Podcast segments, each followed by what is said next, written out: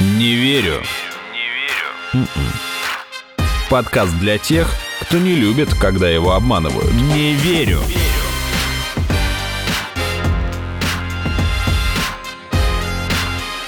Не верю.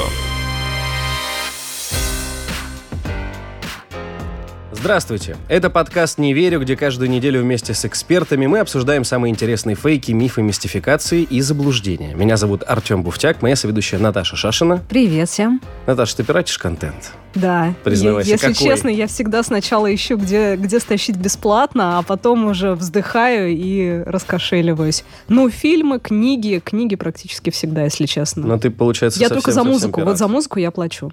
Обалдеть, это тебя как-то красит? Что ж, ну вот сегодня мы и разберемся, что тебе грозит за твою преступную деятельность. Помочь разобраться в области цифрового права нам, надеюсь, сможет кандидат юридических наук, эксперт в области цифрового конституционного права, преподаватель юридического факультета Ярославского государственного университета имени Демидова Симонова Снежана Владимировна. Здравствуйте, Снежана. Добрый день. Подскажите, пожалуйста, вот цифровое право звучит очень научно, а по-айтишному. А что включает в себя в этот термин и что цифровое право регулирует? Что входит в эту область? Да, вообще у многих возникает аналогичный вопрос. Можно сказать, что цифровое право это достаточно новый элемент российской системы права, который не так давно появился, и его появлению способствовало активное развитие цифровых технологий, которые мы можем наблюдать в настоящее время, и в том числе реализация национальной программы «Цифровая экономика». Соответственно, можно говорить о том, что цифровое право регулирует комплекс отношений, которые складываются в связи с использованием и применением цифровых технологий. А, вообще, виды этих цифровых технологий, я думаю, очень многим известны. Это и технологии обработки больших данных, технологии искусственного интеллекта, блокчейна и в целом обработки большого массива информации, работы с информационными системами и цифровыми платформами. Ну и условно, работа в соцсетях, это тоже все в основном регулируется цифровым правом. Или нет? Безусловно, потому что социальные сети это одна из э, наиболее популярных и востребованных именно цифровых платформ со своими собственными правилами, правилами в том числе публикации контента и особенностями подходов к их правовому регулированию. Вообще появлению цифрового права в том числе способствовало появление новых объектов прав и субъектов прав, которых нет в реальной жизни. Мгм. Например, статуса пользователя социальной сети, пользователя интернет-платформы, объекты да, прав, новые ресурсы, интернет-площадки, приложения. И, соответственно, понятно, что закономерный ответ права — это появление специальной некой отрасли, подотрасли, которая регулирует все эти отношения и спорные моменты. Ну да, логично, это же не материальные объекты, и, соответственно, старая система юридическая, как их будет кон- контролировать? Их нет. Да, поэтому по- И понадобилось что-то новое. взаимодействие с ними тоже осуществляется в цифровой сфере. И еще мы хотели затронуть э, тему, она нас, э, наверное, больше всего вообще с Наташей заинтересовала, когда мы с вами перед записью обсуждали. Это нечто, что называется право на забвение. Очень страшно. Как Что ни это странно, такое? да, российский закон, я так понимаю, такой работает уже больше пяти лет. И действительно ли можно при желании стереть из интернета э, что-то о себе себе. нежелательное? Звучит прям очень классно. Название очень красивое Да. и интригующее. А, Да, действительно, а, с 2015 года в нашем федеральном законе об информации появилась норма, которая фактически в обиходе назвали нормой, устанавливающей право на забвение, но в российском законе такой формулировки, нужно отметить, нет. И на самом деле право на забвение, как вы сказали, Наташа, а, оно не дает возможность стереть о себе все из интернета. Немножко Чёрт. другой подтекст.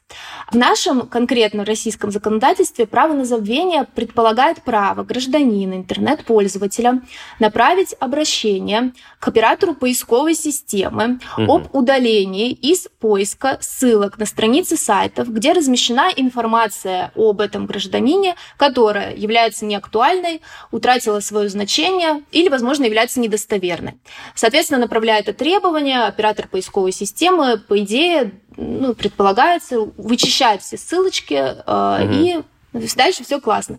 Но на самом деле есть определенные исключения из этого права. В частности, закон говорит о том, что нельзя удалять из э, результатов поисковой выдачи ссылки на страницы сайтов, где размещается информация о совершении гражданином преступления, если судимость Мгм. еще не снята и не погашена или не истекли сроки привлечения уголовной ответственности. А если истекли, а, то, есть... можно стереть?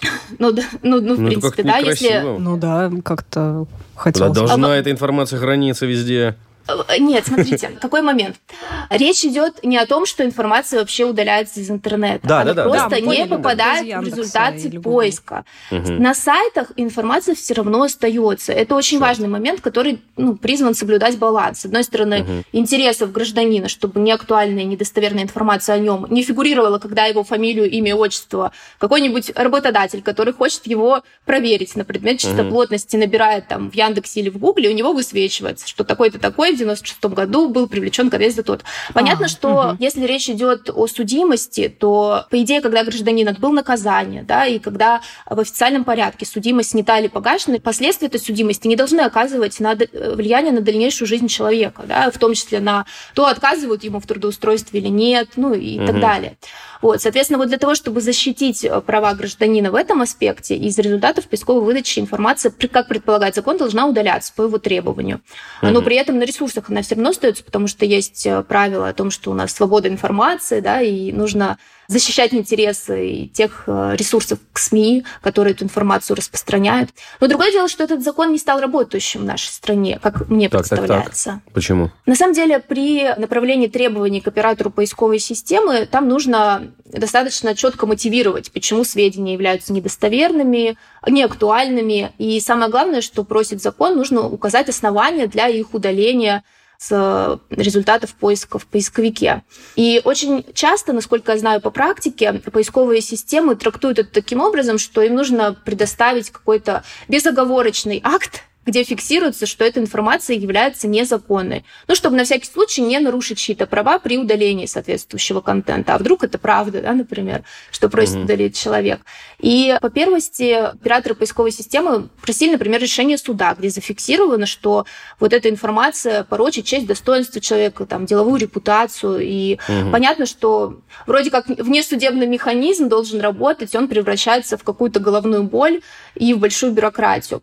А вот лица, которые привлекались к уголовной ответственности, наоборот, в результате действия этого закона могли защитить свои интересы, потому что вот подобные направления были. И, насколько я знаю, сейчас тоже перед выборами ряд кандидатов э, чистит Ой, так свою историю из поисковых систем с одной этой стороны, это, это большой плюс, и это необходимый инструмент, потому что, допустим, человека осудили, и он был оправдан, потому что он, правда, ничего не совершал. Но при этом везде в интернете написано, что он кого-то, ну, например, убил, изнасиловал или обокрал, а по большому счету он доказал, что нет, это там было ложное обвинение, он там ложно отбыл часть срока, он оправдан. Ну, таких кейсов тоже они часто случаются. И здесь хорошо бы, чтобы человек мог это удалить, да, Наташа? А, да, я как раз хотела э, слова, Статистику да, давай. слова Снежаны Владимировны подтвердить статистикой. Вот судя по отчетам Яндекса за прошлый год пользователи, которые требовали удалить э, с, такие ссылки, в 70% случаев получали отказ.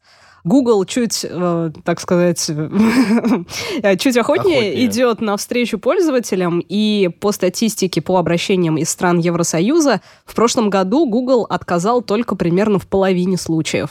Вот, то есть Яндекс вообще как-то особо ничего ну, удалять о, не о хочет. В цифрах 33 тысячи где-то было ссылок э, запрошено удалить. Вот, но при этом из таких вот более-менее известных случаев э, я, например, нашла случай с Сергеем Михайловым по прозвищу Михась. Он одним из э, первых из публичных персон э, воспользовался правом на забвение. Угу. Журналисты некоторые приписывали ему руководство солнцевской преступной группировкой. Но вот это именно это суждение, судя, по крайней мере, по заявлениям, которые инициировал Михайлов, бизнесмен и пытался оспорить, и, судя по всему, это даже получилось, потому что сейчас при поиске по его имени и прозвищу Яндекс предупреждает, что часть часть результатов поиска скрыта, скрыта в соответствии угу. с федеральным А он действительно законом. был или все-таки не был? А Но вот как бы да. Видимо, я... за руку не поймали Мы тут ничего Просто не можем я хочу утверждать. обратить внимание на то, что, опять же, эта реформа вот произошла этим летом. В случае, если размещен в интернет контент, который, может быть, э,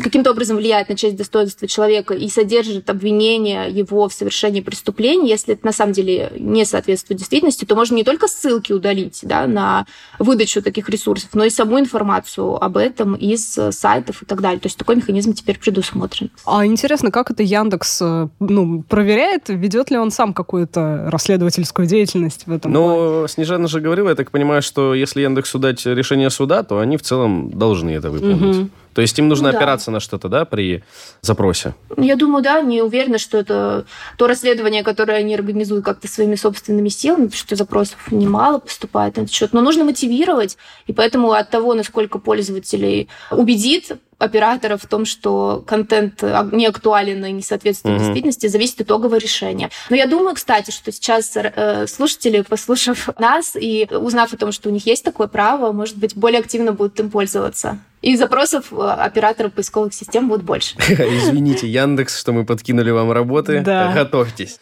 Такой тогда вопрос. А когда взаимодействие было еще не совсем в цифровой сфере? Ну, например, я думаю, все помнят э, времена, когда были палатки, где продавали диски, э, лучшие хиты диска 80-х и так далее. Вот это, если откатываться да, в прошлое, эту область тоже контролирует цифровое право или обычное? Потому что, с одной стороны, носитель — это все-таки физический объект, и по большому счету продавец э, осуществляет незаконную продажу э, интеллектуальной собственности, которая ему не принадлежит, но на физическом носителе. Но, с другой стороны, информацию это он продает, которая, наверное, подпадает под цифровое право. Вот здесь как согласуются юридически эти моменты? Артем, это действительно очень интересный вопрос, потому что на самом деле сейчас а в цифровое право включается комплекс норм из различных отраслей права, в том числе гражданского права, права интеллектуальной собственности, информационного, конституционного права, угу. которые как бы адаптируются под э, требования цифровой среды. И вот пример, который вы привели с учетом того, что результаты интеллектуальной деятельности могут быть записаны не только на материальном носителе, но и быть выражены в электронной форме, а это, в свою очередь, предполагает возможность их массового неограниченного распространения, поэтому просто появляются с учетом требований э, времени новые нормы, которые адаптируются именно под распространение цифрового контента. Яркий пример — это, допустим, нормы о правилах открытых лицензий. По сути, именно э, активное развитие интернета привело к тому, что появились подобные правила, и в общем-то, авторы стали разрешать неограниченному э, количеству лиц э, добровольно использовать результаты своей интеллектуальной деятельности. Угу. Ну, это как раз в Википедии мы это встречаем. А да, вот, Наташа, вот мне на самом деле как раз хотелось бы чуть-чуть в это погрузиться. Вот ведь существует такое, да, что если что-то опубликовано на Википедии, допустим, то это можно брать всем. Или это, нет? Это ты так думаешь. Вот. это надо смотреть права. А как на самом деле? Я бы здесь все-таки рекомендовала нашим слушателям всегда проверять правила и лицензионные соглашения, которые существуют для конкретной интернет-платформы. И а, именно в этих лицензионных соглашениях указываются, на каких условиях пользователи могут использовать соответствующий mm-hmm. контент. Если речь идет об использовании, естественно, в каких-то коммерческих целях, то, как правило, конечно, необходимо авторам выплачивать вознаграждение mm-hmm. и свободно использовать такого контента не разрешается. Но если речь идет об использовании в информационных целях, в научных целях, да, там, в учебных, то в этом случае пользователи в силу прямых предписаний норм Гражданского кодекса могут воспроизводить подобный контент угу. бесплатно и без необходимости выплаты авторам вознаграждения. То есть здесь нужно смотреть цель использования и условия, угу. которые определены в лицензионных соглашениях. Если читать, там, там действительно же, вот я даже по памяти помню, там э, есть специальные Получается уточнение, что если это используется для науки или, допустим, частного пользования, то можно использовать. Но когда, как вы сказали, дело касается уже какой-то коммерческой истории, то тут, извините, правила уже другие. А если затронуть историю с такими мифами, вот я сейчас озвучу пример, а вы скажите, насколько это правда или это прям вымысел и пугалка. Я помню, когда появились и активно начали развиваться файлообменники и торрент-трекеры. Это, к слову, получается то, о чем вы сказали, когда распространяется не физически, а, собственно говоря, в этой же цифровой среде информация. Были такие, значит, статьи о том, что, во-первых, если даже у вас на компьютере, например, хранится скачанный фильм, то вы уже попадаете под статью, потому что вот э, это пиратский контент, он достался вам незаконно, вы за него не платили. И второй момент – это то, что, ну, если не вдаваться в подробности, если вы скачали что-то с помощью торрент-трекера, то вы, если там не отключите, не удалите его, тоже являетесь раздатчиком. Там же система какая? информация собирается по чуть-чуть со всех пользователей. И, мол, как бы вот за использование торрент-трекера, программ, торрентов и так далее можно тоже попасть под статью, потому что вы якобы участвуете в распространении это уже другая статья. Насколько это правда? И можно этого бояться или нет? И были ли прецеденты, когда людей действительно наказывали согласно нашему там, административному уголовному кодексу, потому что они вот скачали фильм и его раздували. Артем, безусловно, на мой э, взгляд, э, доля правды определенная. И истины э, в этом мифе есть, угу. но только определенная. Если подходить с точки зрения к решению этого вопроса, с точки зрения, опять же, правил и требований Гражданского кодекса угу. и правил об интеллектуальной собственности, то, по идее, воспроизводить размещенный результат интеллектуальной деятельности в интернете, а под воспроизведением понимается создание в том числе, ну, по сути, его копии, копии? на материальном носителе, ага. либо сохранение его на компьютерное устройство, можно в случае свободно, если этот объект размещен в сети правомерно, то есть если доступ к нему получается угу. на основе там, согласия автора и, в общем-то, публикация правомерная. Это действительно такое правило, соответственно, по идее, в случае, если неправомерно опубликован контент, то в дальнейшем уже действия по его и распространению, записи, хранению, они подпадают под определенное нарушение интеллектуальных прав авторов. Ну, другое дело, что здесь нужно все-таки, на мой взгляд, принимать во внимание субъективную сторону этого деяния тоже. Имел ли вообще пользователь, который скачивает этот контент, представление о том, что он размещен незаконно. Если он скачивает, например, какой-то файл с электронной библиотеки, и там написано, что все материалы размещаются с согласия авторов, то в этом случае можно говорить о том, что, в общем-то, умысла на дальнейшее распространение да, этого mm-hmm. материала какое-то нарушение прав автора у человека не было.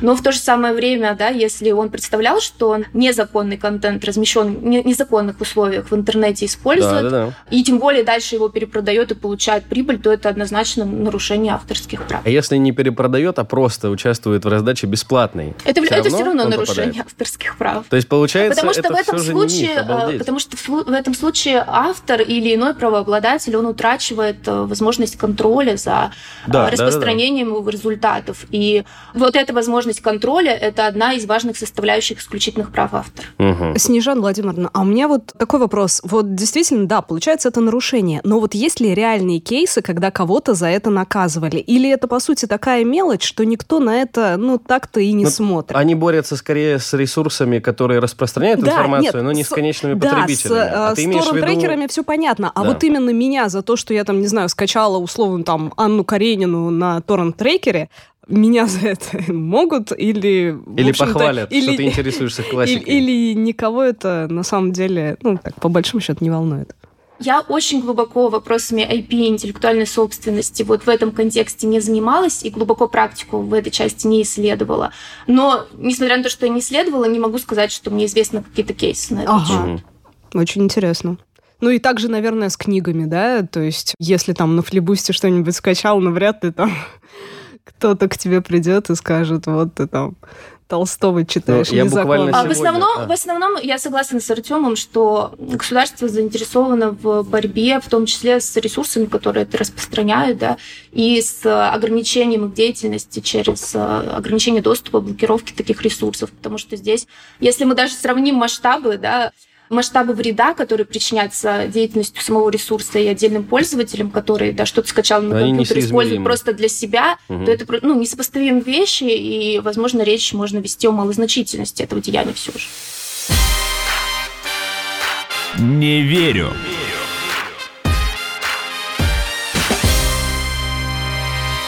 Я просто сегодня буквально читал статью про то, что издатели в очередной раз плачут, что несут колоссальные убытки из-за телеграм-каналов, где вот этот бот, ты ему угу. пишешь название книги, и получаешь э, эту книгу себе ну, бесплатно. Ну, Артем, Отлично. я тебе скажу, как э, пользователь, да, незаконный подобных такой. ресурсов. Да, но я как бы, тем не менее, пользователь Снежана, вы понимаете, ресурсов. что вы общаетесь с преступниками вот, но все-таки, если честно, их очень сильно блокируют. То есть то, чем я пользовалась там буквально месяца два-три назад, вот сейчас уже как Этого бы нет. эти телеграм-боты, они, ну, Согласен. как бы либо не работают, либо не работают на устройствах э, с iOS.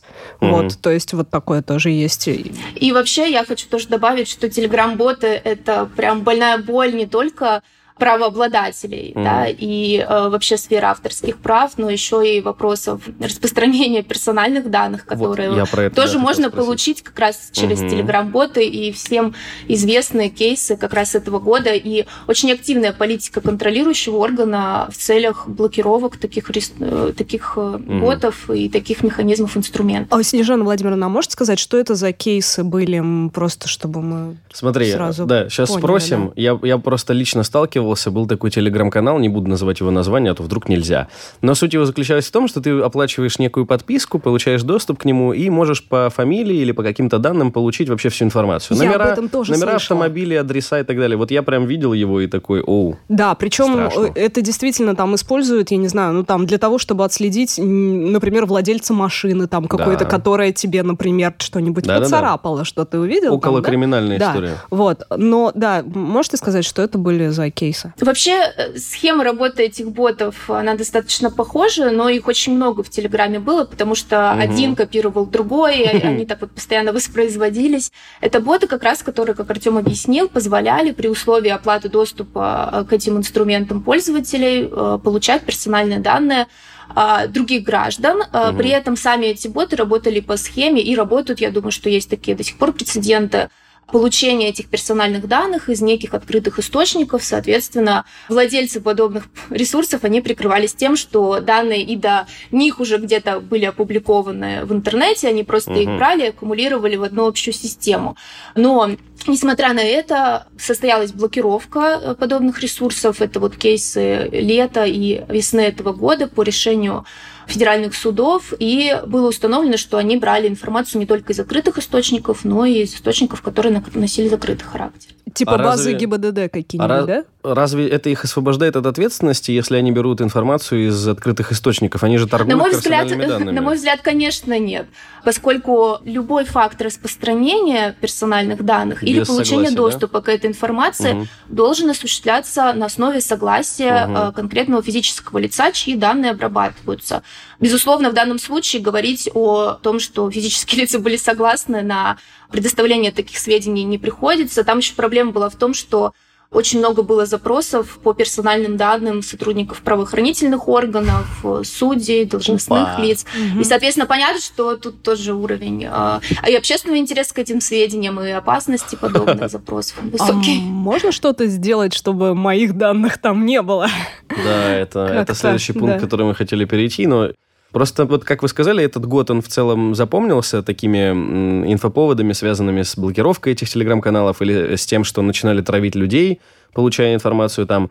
Но ведь есть такая догадочка, что информацию они брали еще из государственных баз данных. По крайней мере, есть косвенные признаки того, что информация, например, с наших государственных ресурсов, вот эти Госру там и так далее, где у нас собрана вся информация, паспорт, ИНН, СНИЛС, права, номера автомобиля и так далее. Это они вообще утекали. клад огромный просто. Да, там все фактически. И эти данные утекали. И вот, собственно говоря, и тут и Наташин вопрос, и мой э, сходятся, так сказать, лоб в лоб.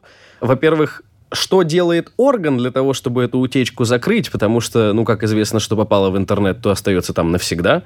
И, во-вторых, что сделать нам самим? Мы же не можем эти данные выпилить, грубо говоря, с государственного ресурса. У нас нет на это прав, и отказаться нельзя. И кроме того, вообще, когда ты заполняешь там что-то на госресурсах, то тебе обычно для того, чтобы пройти дальше, тебе надо поставить галочку, что Да. я даю согласие на обработку моих Персональных данных. данных. А без этого ты просто ну, никуда двинуться-то дальше не можешь. Мгм. Вопросов много. Давайте тогда обо всем по порядку. Мгм. Если вы, как гражданин, понимаете, что ваши персональные данные незаконно размещены на каком-то сайте, в телеграм-канале вдруг их слили и так далее, то прежде всего, наверное, для оперативности реагирования на это нарушение нужно предпринять меры самозащиты и обратиться к владельцу этого ресурса, владельцу сайта, модератору, владельцу телеграм-канала. Вот исходя уже из своих собственных сил, с требованием об удалении этой информации и а, с требованием о восстановлении вашего нарушенного права. Мгм. Помимо вот таких мер самозащиты, еще у нас есть специальные государственные органы, которые занимаются предупреждением и пресечением подобного рода нарушений. И здесь возможно обращение в Роскомнадзор, который как раз специально уполномочен на предъявление требований об ограничении доступа к таким ресурсам, которые размещают незаконно персональные данные граждан. И у вас, как у пользователя, да, как у физического лица, есть также возможность отстаивать свои права в судебном порядке и требовать компенсации вреда, который был причинен. Э, а вообще, по идее, это требование предъявляется к оператору, то есть изначально к тому ресурсу, к тому юридическому лицу или госоргану, который эти данные собирал и по вине которого произошла утечка. Другой mm-hmm. момент, что все правила правила, которые я вам рассказала, они не всегда на практике рабочие на самом деле. Очень важно знать об этих возможностях, да, что можно защитить право путем обращения в Роскомнадзор, в суд, путем обращения к владельцу ресурса.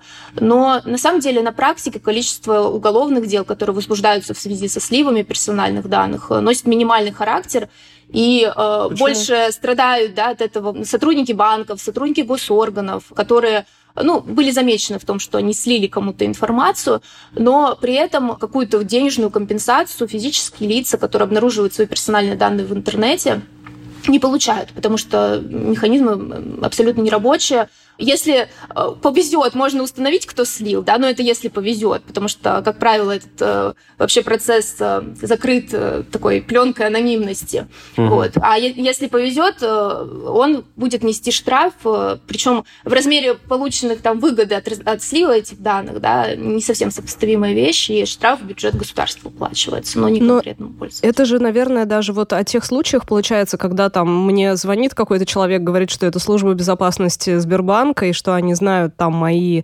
данные, э, сколько там денег на счетах, там, да, и так далее. Вот это тоже как раз слив персональных данных, и если тут происходит какой-то ущерб, то, может быть, тут как-то э, и зашевелятся правоохранительные органы и начнут что-то там искать. А Или мне если кажется... тебя избили, потому что получили данные и вычислили, где ты живешь, ну, например. Ну, допустим, да. А если там нет ущерба, а, а ты просто хочешь отследить, как вообще твои данные попали в интернет, мне кажется, может быть, и особо этим и не будут заниматься. Но ну, На самом деле, эта проблема очень серьезная, ее решать нужно на разных уровнях. Угу. Во-первых, путем корректировки законодательства, чтобы, наконец, уголовно-правовые механизмы, это статьи о нарушении неприкосновенности частной жизни, тайной переписки, переговоров, они, наконец, заработали, да, то есть совершенствование их вот в этом направлении.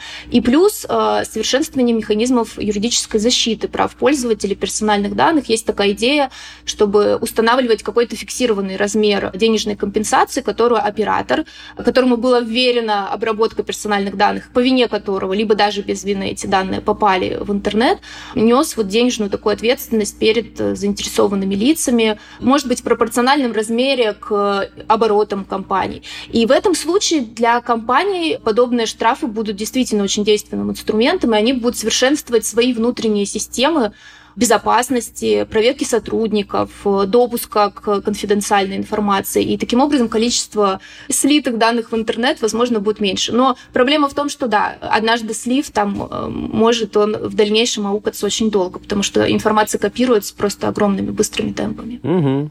А вот у меня еще вопрос не о таких конфиденциальных данных, а о тех, которые, ну, вроде бы не представляют какой-то угрозы, но, тем не менее, ну, наверное, не всем приятно знать, что о нас эти данные собирают. Вот недавно весной была история, когда защищенный мессенджер Сигнал сделал рекламу для таргета в Инстаграм и показал, какие данные Facebook собирает о пользователях. И каждый пользователь видел в объявлениях некоторые личные данные о себе, которые собирает соцсеть и продает к ним доступ. Ну, это, например? Это данные о работе, геолокации, отношениях, личных интересах. То есть там было, например, ну, например, ты мог увидеть рекламу, ну, это, конечно, не про тебя, но все-таки, что э, вы, любящий корейский Мужчин. поп, инженер-химик, реклама видит ваше местоположение, видит, что вы там находитесь, например, в Москве. В, в баре «Голубая устрица». Да, что у вас там, а, вы в данный момент в поиске отношений, что вы недавно там куда-нибудь переехали, и, там, не знаю, в последнее время делаете какие-нибудь определенные упражнения. Вроде бы эта информация не то чтобы вредит, но не очень хочется, чтобы она была всем доступна. А это вообще легально или нет, когда мессенджер такую информацию о нас собирает? То есть ты спрашиваешь не про то, легально ли то, что Facebook собирает информацию, а легально ли реклама, которую сигнал запустил и тебе показывал Эту рекламу, по-моему, очень быстро заблокировали, насколько я помню. Вот, так но, тогда вопрос но, твой... По понятным причинам. Да, но мне интересно именно то, что э, легально ли мессенджеры и другие ресурсы о нас вот это собирают, вот собирают а. да. Здесь такой момент есть, что надо обязательно устанавливать вообще связь этих данных с конкретным физическим лицом. Вот, Наташа, в том случае, о котором вы говорили, там э, в целом информация обобщенного рода, либо все-таки связь там с Ивановым Иваном, который вот по таким-то интересам, или это вообще в целом было? Я, я так понимаю, что каждый персонализированно мог это увидеть, но, возможно, да, вот все равно же получается, что когда Facebook нам показывает там а, определенную рекламу, да, он же привязывает вот все эти данные к нашей конкретной странице, то есть получается, что она, эта информация не совсем об, обобщенная, а она привязана, ну, как бы к нашей личности. Ну, Facebook ее собрал и с помощью нее оттаргетировал рекламу, да. да. Я хочу подчеркнуть, что даже если нет прямой взаимосвязи с конкретным лицом, да, к которому относится вот эта вся информация о его вкусах, предпочтениях, геолокации, все равно эти данные мы можем рассматривать как персональные данные, которые угу. защищаются нашим федеральным законом. Потому что здесь, пройдя какую-то несложную схему, можно косвенно идентифицировать, к какому лицу да, относятся соответствующие данные, и под него, под его предпочтение настроить рекламу. Угу. Поэтому это персональные данные, и для них э, закон предусматривает повышенный режим защиты. Что касается вообще, опять же, работы ресурсов Facebook и иных социальных сетей, то на самом деле тут тоже нужно обращаться к пользовательским соглашениям соответствующих Только ресурсов. А, потому что пользователь при регистрации да, нажимает кнопку, что он согласен со всеми правилами, он зачастую соглашается на то, что сам оператор о нем собирает ряд сведений. Это так называемое, можно сказать, даже big data, то есть большие данные, которые как раз в дальнейшем Facebook может передавать, например, коммерческим организациям, и они будут под эти интересы уже вести свою деятельность. Это такая особенность платформ. Доступ доступ mm-hmm. наш к платформам, к социальным сетям бесплатный. То есть мы пользуемся всеми возможностями социальных сетей и за это ничего не платим.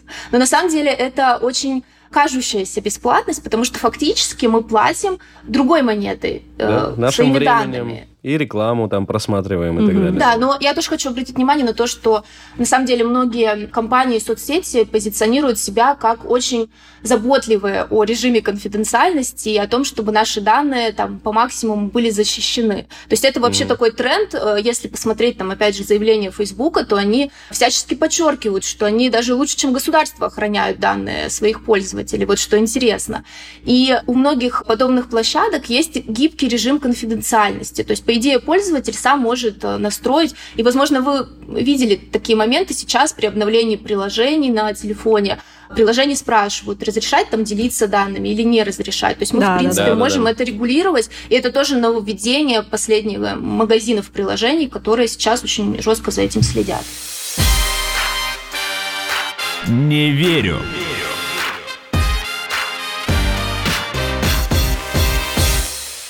Тогда, раз уж мы заговорили про социальные да, сети, да, у меня очень вопрос. много вопросов. За что нас могут прижучить с позиции закона, за какую информацию, которую мы разместили, репостнули, сослались на нее. То есть могут быть разные кейсы. Когда, допустим, э, мы репостим информацию, ну, явно запрещенную, никаких вопросов там, не знаю, если вы какую-нибудь литературку экстремистскую разместили у себя, ну, тут извините, здесь mm-hmm. надо быть идиотом. Но речь про то, что, например, сделать репост, а потом выяснится, что, например, этот текст или эта картинка или это, не знаю, аудиозапись, она, собственно, на нее есть интеллектуальные права, и автор придет и скажет, а что это вы разместили без моего ведома?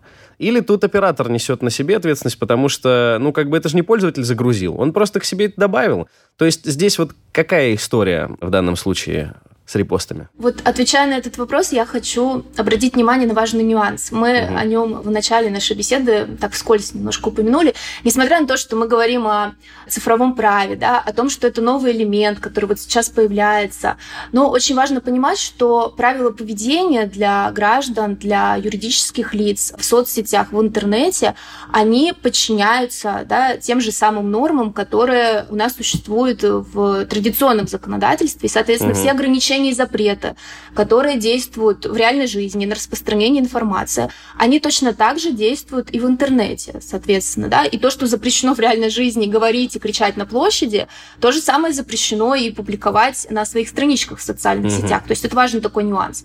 Соответственно, понятно, что недопустимо размещать в социальной сети информацию, за распространение которой следует уголовная и административная ответственность. Ну, здесь, хотя вы сказали, Артем, что все понятно, но на самом деле все равно спорные кейсы есть, потому что не всегда, наверное, пользователю очевидно, а нет ли какого-либо здесь подтекста в конкретных там высказываниях или в чем-то. То есть очень часто требуется проведение какой-то специальной экспертизы для того, чтобы установить да, э, именно градус какой-то речи и так далее. Вот. Но что касается сферы интеллектуальных прав, то да, безусловно, соцсети — это тот большой дом, где вообще результаты интеллектуальной деятельности живут, потому что там картинки, музыка, посты, которые, к слову, тоже в случае, если они имеют творческую составляющую, охраняются авторским правом. Mm-hmm. И, соответственно, возникают вопросы, а как не нарушить авторские права.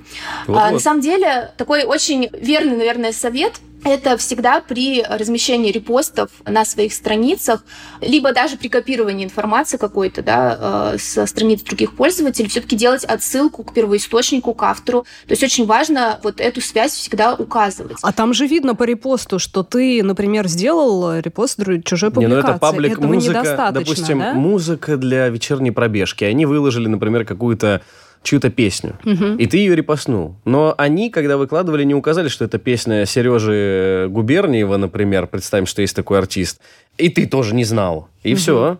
Угу. Ну, например. В данном конкретном случае здесь, опять же, по правилам социальной сети, если смотреть правила, то э, соцсети, они разрешают, э, ну, неограниченно, да, делиться контентом других пользователей на своих ресурсах. Но если речь идет о том контенте, например, фотографию фотографа, который выложил фотографию, угу. сделанную своим собственным творческим трудом в интернете, и мы, например, ее копируем к себе в сторис, да, э, в Инстаграме, то здесь обязательно важно указывать авторство конкретной фотографии. То есть нужно еще и подписать, вот кроме вот этой ссылки, ну, как получается, это будет как бы активная публикация, да, то есть человек в сторис условно нажмет и сразу поймет, с какой страницы взято, но еще нужно, чтобы было прописано, что это оттуда. Не, ну если есть фото, нужно понимать, кто автор собственно э, говоря. Ну, автор, да, или иной правообладатель, кому не обязательно а, автор, кому принадлежат права, кому принадлежат права. А, на эту фотографию, вот. да. То есть нас да, даже как физическое лицо, не издание, не коммерческую организацию, а вот меня там нищего с 30 подписчиками человека в Инстаграме могут э, действительно прийти и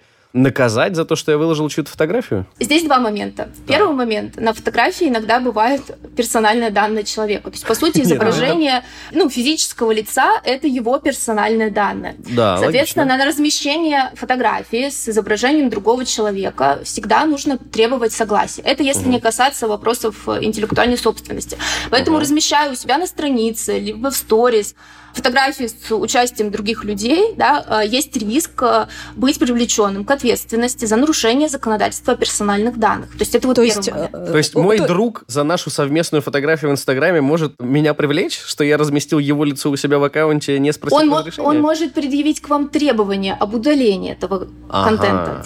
Но если вы это требование проигнорируете, и фотография будет висеть у вас на страничке, то, соответственно, он может уже обращаться в суд да, с получением решение об ограничении доступа к этому изображению. То есть здесь такая схема. Конечно, вот если мы представим да, реальную жизнь и сколько раз все постят фотографии друг с другом там и так далее, да, а уж тем более сделанные в общественных местах, там особые правила. В метро где-нибудь сфоткала, и там все, все люди в вагоне к тебе А нет, на, на этот случай есть исключение, что здесь э, фотография, которая сделана да, в общественном месте, если человек не является основным объектом снимка, то в этом случае можно распространять, конечно, без согласия всех лиц, лиц, которые там изображены. Но вот если, в общем-то, снимок лоб в лоб, да, то здесь ну, портрет или просто какой-то селфи с другим человеком, угу. то здесь не мешало бы просто заручиться его согласием или тем, что он не против э, Письменным. вашей публикации. Представим гипотетическую ситуацию, просто чтобы было понятнее там и нам, и слушателям, как работает этот механизм. Вот я, например, Кейт Мосс, ну, представим, мы с ней похожи очень визуально.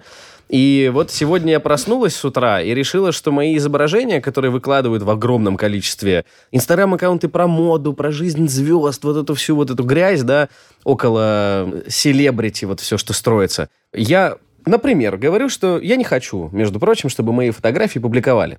Здесь какой механизм? Я иду в какой-то суд, например, международный, который заставит Инстаграм удалить это или потребовать у каждого пользователя удалить? Или это, в принципе, нереально? То есть вот здесь интересно. Ну, представим, что это кейс. Он же в целом попадает под цифровое право. Мое лицо, я не давал согласия. Я публичная личность, но вот, ну, как бы, ну, не хочу я, например. Как это будет работать? Ну, тут еще один момент, вы тоже э, его затронули, он тоже так. непростой. Если речь идет о как раз публичных личностях, да, звездах, политиках и так далее, то здесь есть вероятность, что фотография распространялась э, с учетом общественного интереса граждан, да, быть проинформированными о деятельности Ничего и так себе. далее этой звезды. Но при этом важная оговорочка, да, если это касается личной жизни, да, и каких-то ага. вот таких приватных, очень конфиденциальных моментов, то, безусловно, даже звезда и политик, который не хочет, чтобы его какая-то там фотография с семьей, да, находилась в открытом доступе, Человек, похоже на может в зависимости от, э, опять же, законодательства той страны, где он проживает, ага. находится, обращаться в суд э, с требованием об ограничении доступа к подобным изображениям. Угу. Если говорить, допустим, о России, то сейчас есть возможность обращения в суд, э, допустим, к Фейсбуку, опять же, к тому же, или к иностранным вот, операторам на российской территории, да, через да, да, российские ага. суды. Да, то есть такая возможность есть, она не так давно появилась в процессуальном законодательстве, поэтому здесь суд проходит по месту жительства истца, то есть заинтересованной стороны. И потом Facebook будет стучаться мне в директ и да. говорить «удали». А мне интересно по поводу других вот этих объектов э, интеллектуальной собственности. У нас второй еще момент был вот как раз-таки про авторское право. Вот еще про репост фотографий, да, и вообще вот постов, например. Вообще в гражданском законодательстве есть такое понятие, как свободное Э, цитирование произведений литературы, науки, искусства. В принципе, фотографии относятся к соответствующим объектам, цитирование которых тоже возможно в рамках репостов. Mm-hmm. И эту позицию в 2017 году подтвердил Верховный суд, рассматривая дело по иску очень известного блогера, который не хотел, чтобы на новостном портале были фотки из его блога с соответствующими комментариями. Но закон устанавливает несколько условий возможного цитирования без выплаты автору вознаграждения, автору, например, фотографии, и без получения его согласия. Первое, очень важно, чтобы фотография там, или иной контент, он находился в интернете правомерно, да, то есть не то, что там кто-то что-то взломал и слил без согласия автора в сеть интернет. Во-вторых, очень важно, что цитирование возможно гражданином, то есть здесь совершенно иные правила применяются к юрлицам, которые ведут коммерческую деятельность. Угу. А, очень важно, я чтобы... могу, в принципе, просто взять и... Да, с указанием того, кто это сказал. Нет. Нет. Очень важно еще при этом соблюдать цель этого цитирования. То есть эта цель не должна быть связана с получением прибыли. Она может быть научной, информационной, какой-то критической. Когда мы видим, например, да, ну, условно, даже ту же самую фотографию, которая нам, возможно, не понравилась. Или, возможно, нам она очень понравилась, и мы просто хотим поделиться своими мыслями по поводу этого объекта и воспеть э, дань уважения творчеству и таланту какого-то конкретного фотографа. Да? То есть понятно, угу. что цель вот такая информационного плана. И еще вот самый важный признак – это объем цитирования. То есть объем цитирования должен быть э, оправданным, как считает закон. Соответственно, понятно, что если мы просто скопируем пост другого человека да, к себе на странице, страничку, и не то, что его авторство не поставим, даже если поставим, но это будет пост выдан как бы за, ну, как наш, то здесь, наверное, при наличии спора правомерность объема цитирования признана не будет. Угу. А, но вот если речь идет о фотографии, то фотографию уже не разрезать по кусочкам, соответственно, можно репостить, но вот при указании на автора, правообладателя и в каких-то культурных информационных целях никак не для продажи. Угу. Угу. Окей. А вот тут мне понятно. интересно тут э, с аудио и видео. Вот тут тоже можно как-то взять и ну, использовать чью-то песню или там чей-то ролик в каком-то, например, объеме. Ну, учебном и... или критическом. Да, и там, не знаю, там какие-нибудь 8 секунд, и сказать, что да, это просто цитирование было. Ну, все зависит все-таки от конкретной ситуации. Если угу я правильно понимаю, то обычно людям не интересно цитировать именно в такой форме или иллюстрировать, да, то есть mm-hmm. музыкальные произведения используются в целях извлечения прибыли, либо переработки, перепева и в дальнейшем, да, выдаются как часть своей собственной композиции. Если речь идет о ситуации, когда, например, выпускается какая-то новостная программа, вам как журналистам это должно быть знакомо, где вот рассказывается, что вышел клип такого-то певца, mm-hmm. его там отрывочек из его песни, это информационный характер, поэтому, mm-hmm. безусловно, ну, на свободных основаниях можно подобный контент выпускать. Но если речь идет да, о том, я что... я Ютубе скорее. Типа вот ты в блоге там у себя в видео на Ютубе... Да что далеко идти? Бэткомедиан, который ну, берет например. и показывает практически да. весь фильм, но с посылом критического разбора. Его часто пытались за это прижучить. Где-то получалось, где-то не получалось. Но он в целом, получается, соблюдает вот эти все нормы, он их изучил, и там, допустим, не больше 10 секунд у него длительность кадра, и он там цитирует в каком-то определенном объеме. То есть э, здесь, э, ну, это критическая работа. И его, получается, за это не могут судить. Если Но он с другой стороны, если он все-таки... У нас очень важный такой принцип в праве есть, как принцип добросовестности. Добросовестности реализации своих прав без причинения ущерба правам, да, спе- специального причинения ущерба правам третьих лиц. Поэтому здесь Да. можно, вот, наверное, оспорить подобные действия именно по мотивам их неких недобросовестных э, М. Ну а моментов. как, что, э, э, людям Ну, вы сами сказали, что он целый фильм показал. Он Да, целый фильм показал, его- да? Причем Его за это и пытаются, да, постоянно, так сказать, поймать и сказать, что не трожь наш плохой фильм, не показывай его. Здесь нужно смотреть, конечно, как суд отреагирует, потому что нужно Мгм. смотреть материалы и вообще всю программу. То есть очень абстрактно так сложно сказать, Мгм. правомерно или неправомерно. Нужно принимать вообще комплекс обстоятельств совокупности. Вот. Но то, насколько цитирование было в допустимом объеме, в оправданном объеме, мне кажется, можно подставить, поставить под сомнение. Не верю.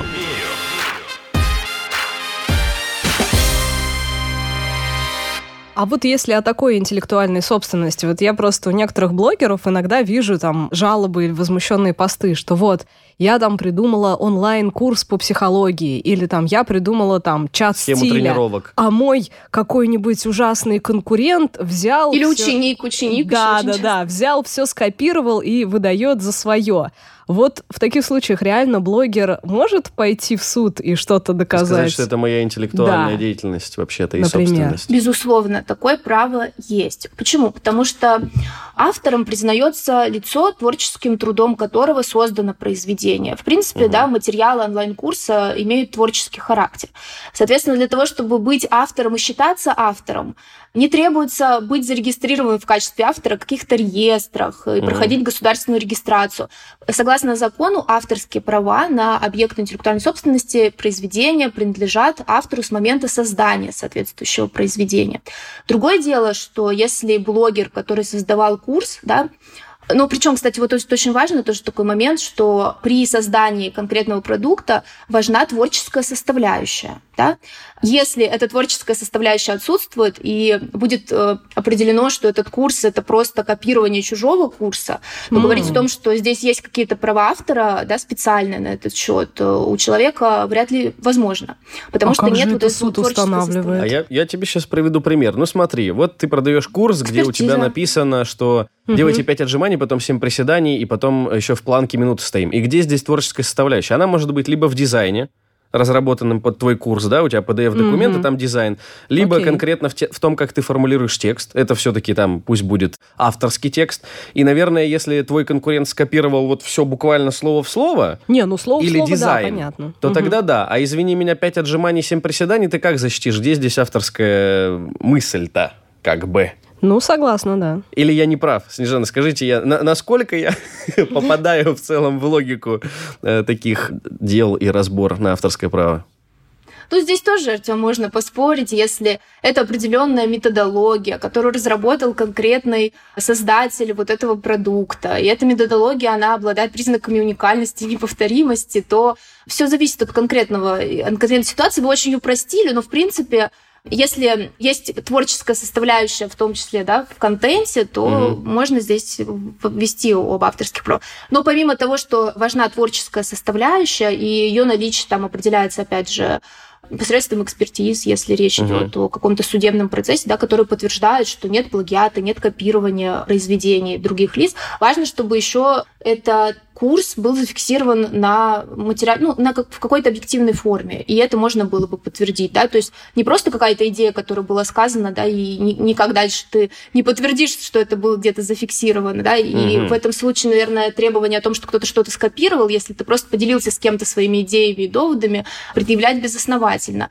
Но вот если ты сможешь подтвердить, что действительно, да, там есть записи, что вот, ну, курса, да, скриншоты соответствующих интернет-страниц, где он размещался, ну и так далее, и так далее, то здесь э, риск э, возможностей защиты интеллектуальных прав, он намного-намного не риск, а Выше. точнее возможность, да, намного выше. Я, я просто почему э, сказал это, я часто очень люблю изучать вот эти все истории, э, связанные с музыкой, когда одна группа Мгм. записала песню, а другая Мгм. чуть-чуть поменяла аранжировку, и сказал, что это их песня. И таких случаев с, просто с артистами мирового уровня огромное Филипп количество. Киркоров, Например, надеюсь, не- нас слушает не- сейчас. Не раз пойманный за руку, так сказать.